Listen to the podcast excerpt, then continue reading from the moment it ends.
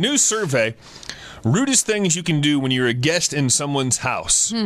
I see. This is this is my concern. I look at these studies, I look at these lists, and I'm like, this this is not right. Which makes me think I must be a terrible person. I do not understand society norms. Wait, so you're saying that you commit these heinous acts? No, I, I these all seem fine to me. Okay, let's see what. Well, not all of them, but uh, number one, messing around on your phone. If you're at someone's house, you shouldn't be messing around on your phone.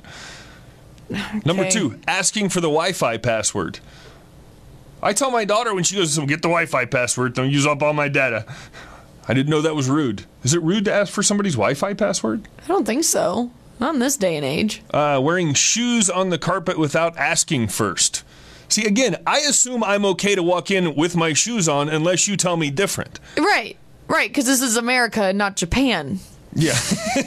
What? Looking in the bedrooms without permission. Okay, that's just weird. I Why don't are you care. doing that, Yeah, though? that one I don't necessarily understand. I've done that once accidentally looking for the bathroom. Sure, sure, I get that. Uh, looking in their fridge. Okay, I don't know if that's rude. It's again a little odd. Okay, now some of these that are lower on the list. Here, number seven on the list is helping yourself to food without asking. That's less rude than messing around on your phone.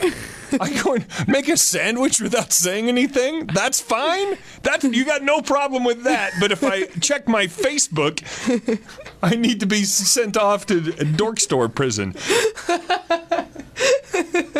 Putting your feet on the furniture.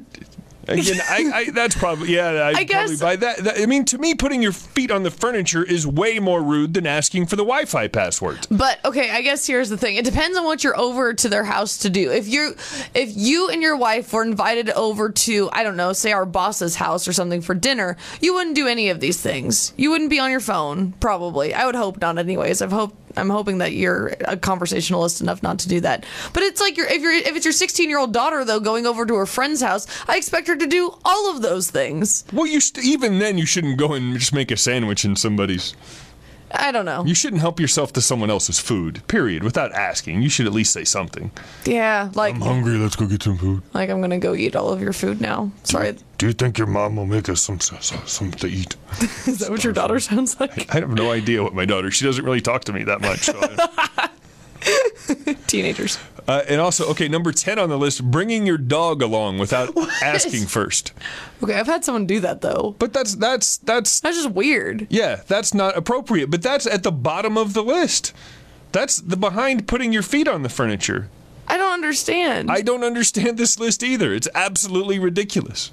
Put your feet on the table next time during dinner and see how well that goes over, and then whip out your phone and see what the res- response is then. Exactly. Um, Versus bringing your dog over.